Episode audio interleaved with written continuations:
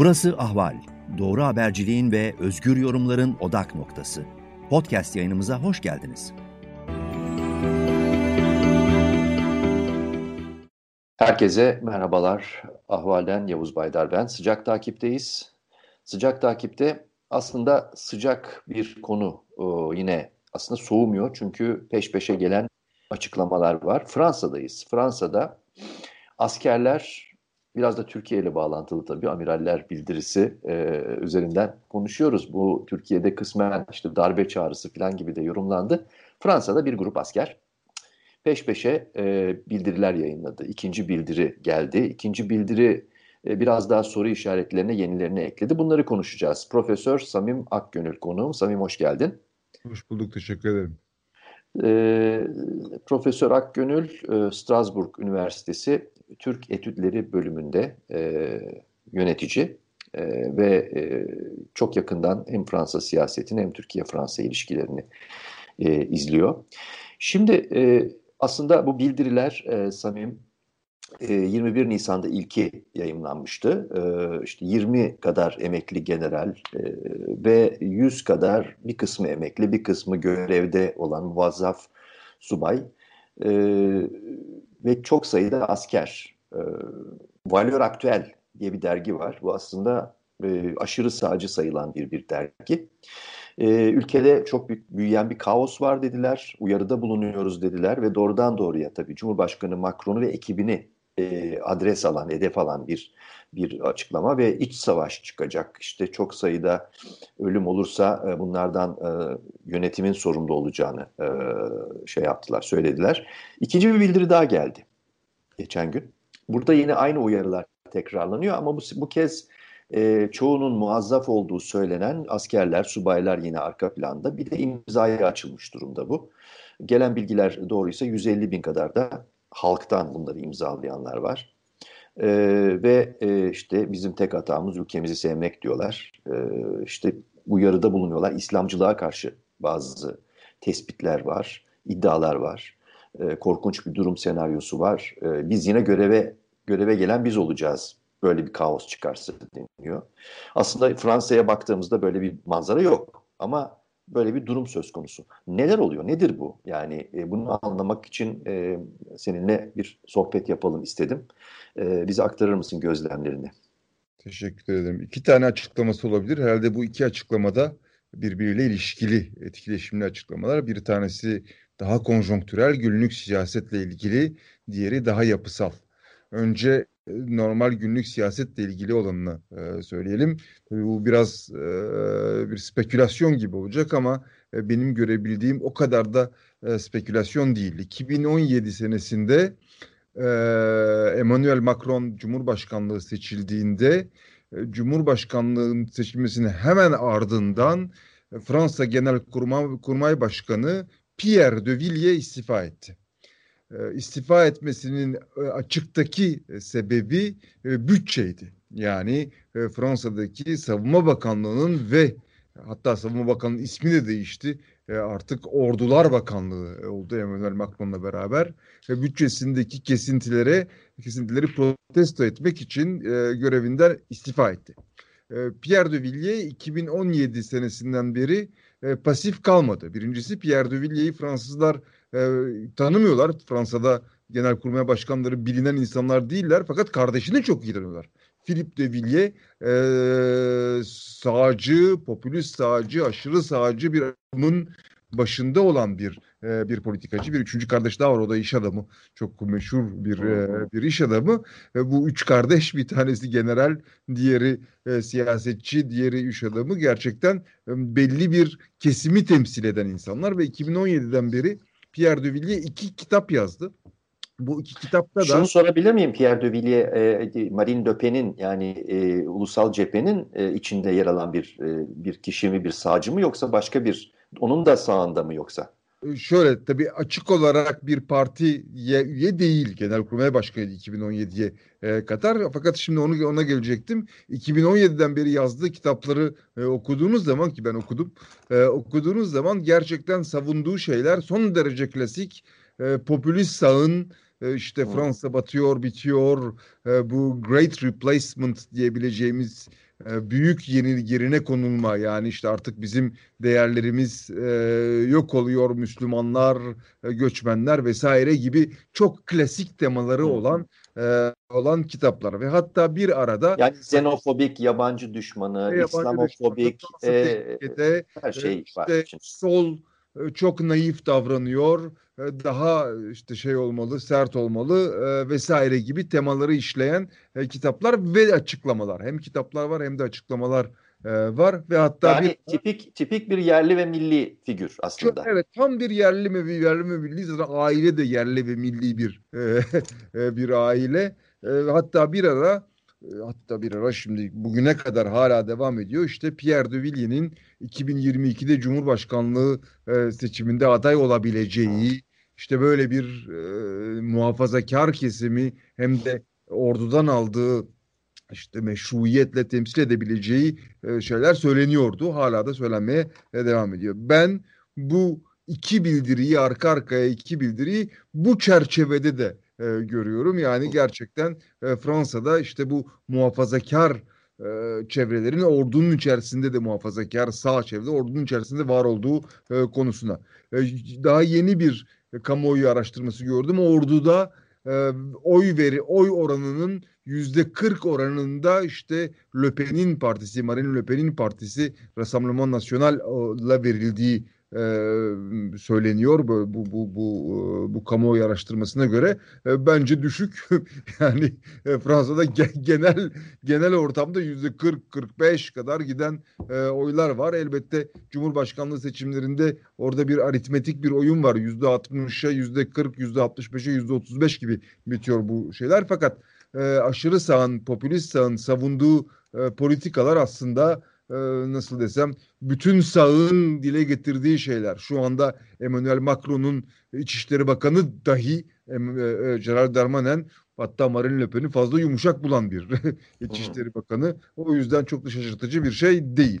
E, bunun dışında e, senin dediğin gibi önce e, e, ayın 21'inde 21 Nisan'da şimdi de iki gün önce iki arka arkaya bildiri var.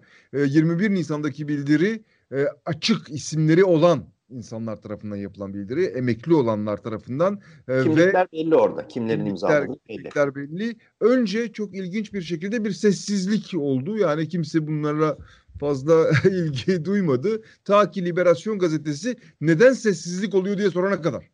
Yani böyle bir şey yayınlandı. Niye kimse bir tepki vermiyor diye. Ondan sonra tepkiler verilmeye başlandı. İşte e, Ordular Bakanı e, cezalandırılmalarını e, talep etti. E, başka bir bakan dedi ki bu bir ayaklanmaya e, çağrıdır vesaire. Ondan sonra da iki gün önce senin de bahsettiğin e, metin yayınlandı. Biraz daha sert bir metin. Dili biraz daha iyi. Yani bence e, edebiyata, Fransız edebiyatına biraz daha hakim biri tarafından kaleme alınmış. Halbuki ilk bildiri biraz daha askeri bir bildiri gibiydi. Böyle biraz takur tukur bir bildiri. Bu biraz daha böyle oynanmış bir e, bir bildiri. Biraz daha sert satır aralarında işte ne bileyim imalar olan bir e, bildiri. Fakat bu sefer e, diyorlar ki bildiriyi yazanlar ya da yayınlayanlar işte bizim e, biz şu anda asker olduğumuz için kimliklerimizi açıklamamız imkansız ama susmamız da imkansız. O yüzden işte bu bildiri yapıyoruz. Ondan sonra da Valoruz Aktüel Burada diyor bir parantez açayım. E, lafını unutma. E, yani biz kimliklerimizi açıklamıyoruz de, demeslerinin sebebi bir yasa var galiba. Dolayısıyla evet. yani böyle bir evet, yasa yani e, bunu çıkılıyor aslında böyle bir yani muazzaf asker veya subayken bir siyasi içerikli bir açıklama yapmayı değil mi? Ondan evet, biraz. Öyle bir öyle bir yani bu devoir de rezerv denilen aslında bütün şeyde olan yani bütün devlet memuriyetinde olan fakat askerlerin tüzüğünde iş tüzüğünde de olan e, ve açıkçası hiç kimsenin uymadığı yani ben de devlet memuruyum sonuçta hiç kimsenin uymadığı herkesin siyasi açıklamalar yaptığı bir e, ülke Fransa. O yüzden belki de ilk açıklama son derece sessizlikle e, karşılandı. Hmm. Her neyse bu ikinci açıklamada kimlikler belli değil ve gene e, Valeurs Actuel yayınladı. Şimdi dinleyicilerimiz için, e, Türkiye'deki dinleyicilerimiz için söylemek lazım. E, özür dilerim. E, Valeurs Actuel işte e, Front National'in daha sonra da Rassemblement National'in yani e, milliyetçi sağın bir dergisi. her evet. zaman polemik şeyler yayınlamış. İşte her zaman e, en sağda, en popülist e, makaleleri, başlıkları e, yayınlamış. E, Türkiye'deki popülist sağın, milliyetçi sağın dergilerine çok benzeyen ee, şimdi isim vermeyeyim ondan sonra linç edileceğim ama Yok yerli ve yerli ve milli diyelim. Çok yerli ve milli fazla yerli ve bilgi bir bir bir dergi. Yani açıkçası o mainstream dediğimiz orta kanaldan bir bir yayın e, ama akım organı değil. Organı değil elbette. Fakat şunu da söylemek lazım. Aslında e, Fransa'da son 10 e, senedir orta çizgideki yayınlar biraz sağa kaymakta. Yani televizyonlar olsun, gazeteler e, olsun biraz sağa e, kaymakta. Bunun sebeplerinden bir tanesi de Fransa'daki sağ sol ayrımının biraz belirginliğini kaybetmiş olması Emmanuel Macron'un seçilmesiyle beraber artık insanlar biraz daha sağa doğru gidiyorlar gibi geliyor. Solda biraz daha popülist oluyor aslında. Çok ilginç bir bir siyasi girişim var Fransa'da. E, Valoris Aktel'in söylediğine göre bilmiyoruz. Diyor ki Valoris Aktel ben kendim sayıyorum artık diyor. 220 bin kişi imzalamış bu metni. Fakat bu 220 bin kişinin içerisinde bot hesaplar mı var yoksa takma isimler mi var? Birkaç kişi ilk, ilk başta Valoris Aktel diyordu ki e, şu kadar kişi ziyaret etti, okudu diyordu. E ben de okudum tabii ki. Yani hepimiz e, okuduk. Şimdi imzaları sayıyorum, e, sayıyorum diyor. İçindeki temalar şöyle temalar. İşte 1914-18'de daha sonra 40-45'te e, büyüklerimiz, ordudakiler vatanı korudular. Bugün artık politikacılar, şeyde olan, iktidarda olan politikacılar vatanı korumuyorlar. Ee, ve işte suçlularla bir şekilde e, şey içerisindeler, işbirliği içerisindeler. Zımni uzlaşma içerisindeler. Zımni uzlaş, uzlaşma içerisinde, içerisindeler. Göz yumuyorlar, çok fazla yumuşak davranıyorlar. Yakında, diyor iki metinde, bir ayaklanma olacak. Bu ayaklanma iç savaşa dönüşebilir. İç savaşa dönüşürse ordudaki olan bizler gene elbette vatanı savunacağız. Biz Peki kimler ayaklanacak? Kimi kastediyorlar? Ya da kimi düşünüyor? Evet herhalde şunu e, söylüyorlar. E, metinden şu anlaşılıyor.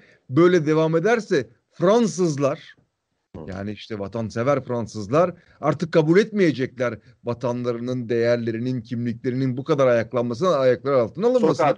Onlar sokağa dökülecekler ve kendilerini e, savunacaklar. E, e Samuel Paty'nin e, başının kesilerek öldürülmesinden sonra da bu tip açıklamalar yapılmıştı. Hı. Ve işin ilginç tarafı bu açıklamalardan bir tanesini de e, Pierre de Villiers yapmıştı. Yani böyle giderse Fransız halkı kendini savunmak zorunda e, kalacak gibi bir e, açıklama yapmıştı. Böyle bir ortam, böyle bir e, ton e, var. Gerçekten de e, Fransa'da öyle bir köpürtüldü ki bu mesele, bu İslam meselesi, İslamcılık meselesi, e, ayrılıkçılık kanununun e, hala görüşülüyor olması, işte efendim Fransa İslamı e, şartı, bu şartın 3, ikisi Türkiye'de kökenli olmak üzere 3 federasyon tarafından imzalanmamış olması Strasbourg'da benim yaşadığım şehirde Milli Görüş'ün camisine bir sübvansiyon belediye tarafından sübvansiyon verilmesi vesaire bu artık çok kö köpürtülen bir e, bir şey. Eğer elbette bütün siyasal söylem bu güvenlik ve güvenlikçilik üzerine kurulursa ki öyle bugün elbette ki böyle bu tip aşırı sağdan popülist e, ve ordudan e, bu tip açıklama gelmesini beklemek lazım. Elbette çok derece tehlikeli bir yön bu. Evet e, Samim bir tarafıyla öyle e, sağa kayma var dedin e, Fransa'da. E, son yapılan bir araştırma dört ülkeyle ilgili Almanya, İngiltere, Fransa ve İtalya. Genel olarak zaten genç kuşaklar da dahil özellikle de genç kuşaklar e, e, ortalama e, böyle %35-45 arası bir sağa kayma hadisesi var. Dört ülkede de. İtalya'da en yüksek %44 gibi. Fransa'da da çok yüksek %40'a yakın. 38 galiba. Şimdi önünde yok şeyler rakamlar ama genel bir sağa kayma hadisesi var. Ama Fransa özeline dönecek olursak bu anlattığımız bu iki bildiri üzerinden bir tarafıyla evet sağa kayma, e, solda popülistleşme çok belirgin. Ama e, diğer taraftan bildirilerin arka planına baktığımızda cihadist, e, radikal İslamcı e, şiddet ve terör eylemlerinin en çok sahnelendiği ülke Avrupa'da Fransa. Çok sayıda olay oldu. E, ve bu olayların yani her biri çok kanlı oldu. Bataclan, işte e, Nice, e, en son kafa kesmeler. Yani sayıca ve sıklık bakımından Avrupa'nın diğer ülkelerine e, mukayese kabul etmeyecek bir, bir durum söz konusu. Dolayısıyla yani bir tarafıyla da bu da var. Bunu da görmemek imkansız öyle değil mi? Katılır mısın buna? Evet, e, e, şiddet eylemlerinin nitelik ve nicelik olarak önemli olduğu bir ülke Fransa. Ama bu yeni bir şey değil. Ta Cezayir İç Savaşı'ndan beri. Yani Cezayir İç Savaşı'ndan e, kaçan ya da kurtulan militanların Fransa'ya gelmesi ve Lyon, Paris, Strasbourg gibi şehirlerde yaptıkları eyle, eylemlerden itibaren bu radikal İslam'la ilgili eylemler Fransa'nın e, gündeminde. O zaman Lionel Jospin başbakanken bu konuşuluyordu. İşte şimdi bugün Macron e, başkan e, hala bu konuşuluyor. Bu eylemlerin radikalliği elbette diğer taraftan sağın da radikalleşmesine yol açıyor. Bu doğru. Bu doğru. Fakat diğer taraftan bu sağın radikalleşme söylemi bütün bir grubu, bütün bir sosyal sınıfı, bütün bir nasıl diyeyim size algılama sınıfı sınıfını suçlu konumuna e, getiriyor. Bu son derece tehlikeli bir şey. Bu gerçekten son derece tehlikeli bir şey çünkü sokağın da e, şiddetlenmesine yol açacak bir şey ki sokak kimi yerlerde şiddetlendi zaten. Hı hı. E, işte Avignon'da e, görüyoruz, Lyon'da görüyoruz, Paris'in bazı banyoları, banyolarında e, banyolarında görüyoruz. Yani radikal İslam kendi yüzünü gösterdikçe bence kanımca Fransa'daki sağ ellerini avuşturuyor. Hı hı. Ne kadar güzel bir şey diyor bu çünkü ona bir pencere, ona bir kapı Tabii e, zemin hazırlamış oluyor. Bu iki taraflı diyalektik bir e, bir durum. Maalesef Fransız Fransa'nın normal konumunun dışına çıkılan, normal konumunun dışına çıkmasına iten bir e, söylem. O yüzden de zaten orta vadede son derece tehlikeli olduğunu düşünüyorum. Bir, bir de bildirilerden sanırım ikincisinde bir parça var. Orada da onu şunu söylüyor. Yani işte kastettiği şey e, şehirlerin, büyük şehirlerin Paris gibi banliyölerinde adalar var. Yani e, evet. e, koyu koyu koyu sünni ve e, radikalleşmiş unsurların içinde çoğunluğu yavaş yavaş oluşturmaya başladı. Adalar var. Yani banliyö adaları var. Evet. Ve e, bildiri şeyi öneriyor. Yani e, aynen Gazze gibi giriş çıkışların kontrol altında ol, olacağı bir bir kapatma sistemi yani e, öneriyor galiba anladığım kadarıyla değil mi? Sen bildirileri okudun. Evet, evet, evet. Do- doğru mu söylüyorum? Evet doğru. Şöyle anklavlar var diyor. Şimdi şöyle şunu da komüniteler var, cemaatler var diyor ve bu cemaatler e, Republik'in, Cumhuriyet'in dışına çıkıyorlar diyor. Hı. Fransa'daki obsesyonel, tutkulu bakış açısı Türkiye'dekine çok benzeyen bakış açısı. Saplantı. Yani Fransa'nın toplamının, ulusunun ve toprağının bir bütün, tek bir bütün olduğu konusu. Halbuki birçok toplumda ve birçok ülkede e, ülkenin içerisindeki katmanlar ve ülkenin içerisindeki vagonların varlığı kabul edilmiş durumda. Bu e, Birleşik Krallık için geçerli, Kanada için geçerli, kısmen Amerika Birleşik Devletleri için geçerli vesaire. Bu kısmen İskandinav ülkeler için de geçerli. Fransa bu komünoteleri, bu cemaatlerin varlığını topyekün reddeden bir e, hukuki yapıya ve siyasi söyleme sahip. Fakat ve idari yapıya sahip. İdari yapıya sahip. Çok doğru. Fakat de facto fiilen bunlar var. Hmm. Fiilen elbette ki her toplumda olduğu gibi katmanlar var ve fiilen değişik kimliksel e, tepkiler var. Bu tepkilerin bir kısmı burada haklı olabilir belki e, Fransa'da korkanlar. Bir kısmı gerçekten de hukuki, toplumsal ve söylemsel anklavlar, adacıklar oluşturmuş durumda. Yani öyle gruplar var ki kendi içlerinde yaşıyorlar. Ve bu kendi içlerinde yaşayan gruplar bütünlüğü tehdit etsin ya da etmesin bir rahatsızlık veriyor.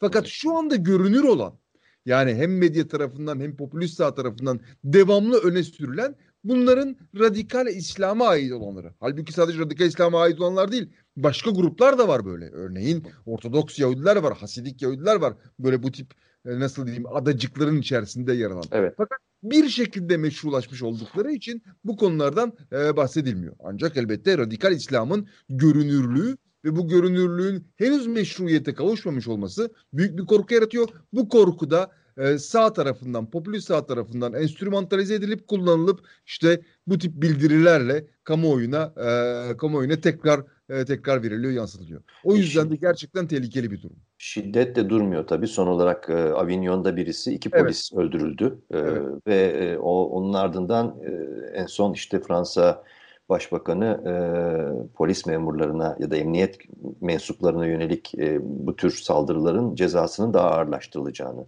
söyledi.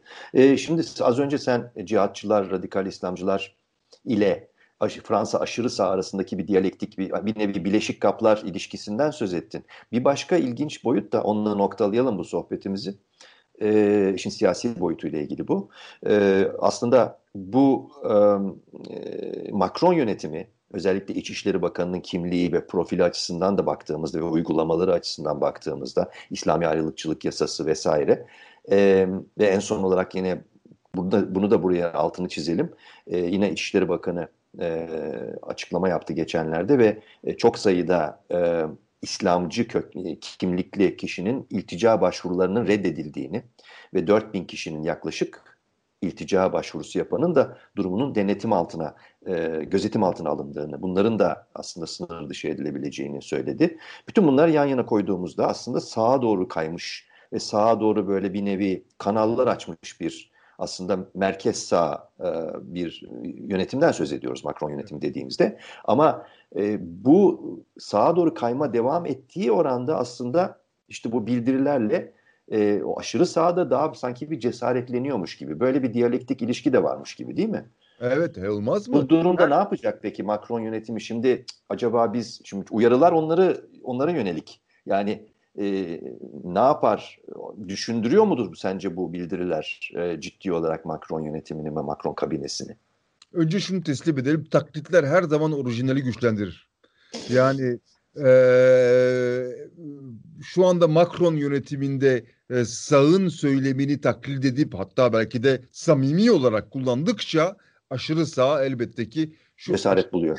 De hiç beğenmiyorum çünkü her sağ aşırı.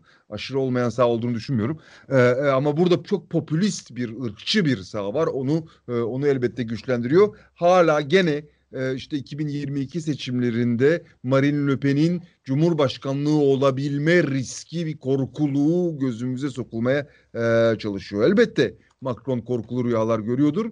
O yüzden de belki işte son e, seremonilerde daha yeni bir e, bir ulusal bayram vardı. İlk defa e, bir cumhurbaşkanı e, yüksek kademeli askerlerle fotoğraf verdi. Onlarla bir işte nasıl diyeyim size onlarla bir bir törene katıldı ve bunu da medyalardan medyadan gösterdi. Bu da şu bir demek. çember oluşturdular, bir sohbet Bakın yaptılar işte, karşılıklı. Gördüğünüz gibi işte ordunun yüksek yönetimi benim etrafımda. Çünkü unutmayın Fransa'da Türkiye'de bunu taklit etti hatırlayın. E, e, Fransa'da Cumhurbaşkanı orduların başı, orduların başkomutanı. E, başkomutanı o yüzden de böyle bir imaj e, böyle bir imaj ver, verdi. Şöyle bir şey olabilir. Bir taraftan e, sert mesajlar verilirken işte ordu Cumhurbaşkanı'nın e, yönetimi altındadır vesaire böyle bir açıklama. Diğer taraftan açıklamayı tatmin edecek güvenlik politikaları, yeni yasalar, yeni uygulamalar, sertlik ve yeni dil daha doğrusu var olan sert dilin daha da keskinleşmesi e, politikası uygulanabilir. Bu gene orijinali güçlendirir. Bu gene yani e, popülist aşırı sağ. Çağı, çağı aşırı sağı e, güçlendirir. Maalesef bu kısır döngüye girmiş gibi gözüküyor görünüyoruz Fransa'da. Peki. Profesör Samim Akgönül Strasbourg Üniversitesi Türk Etütleri Bölümü Başkanı bu sohbeti e, iki asker bildirisi Türkiye'de bir anlamda darbe çağrısı olarak nitelendirilen ve Fransa'da yeni yeni ortalığı yavaş yavaş e, gerginleştirmeye e, başlayan bu iki bildiriyi konuştuk. Tekrar bu sohbeti devam ettiririz bakalım gelişmelere. Çok teşekkürler bu sohbet ben için. Ben teşekkür ediyorum. Yayınlar diliyorum. Görüşmek üzere. Ahval podcastlerini tüm mobil telefonlarda Spotify, SoundCloud ve Spreaker üzerinden dinleyebilirsiniz. Apple iPhone kullanıcıları bize iTunes üzerinden de ulaşabilir. Türkiye'nin ve hayatın cıvıl cıvıl sesleri Ahval Podcast dizisinde. Kulağınız bizde olsun.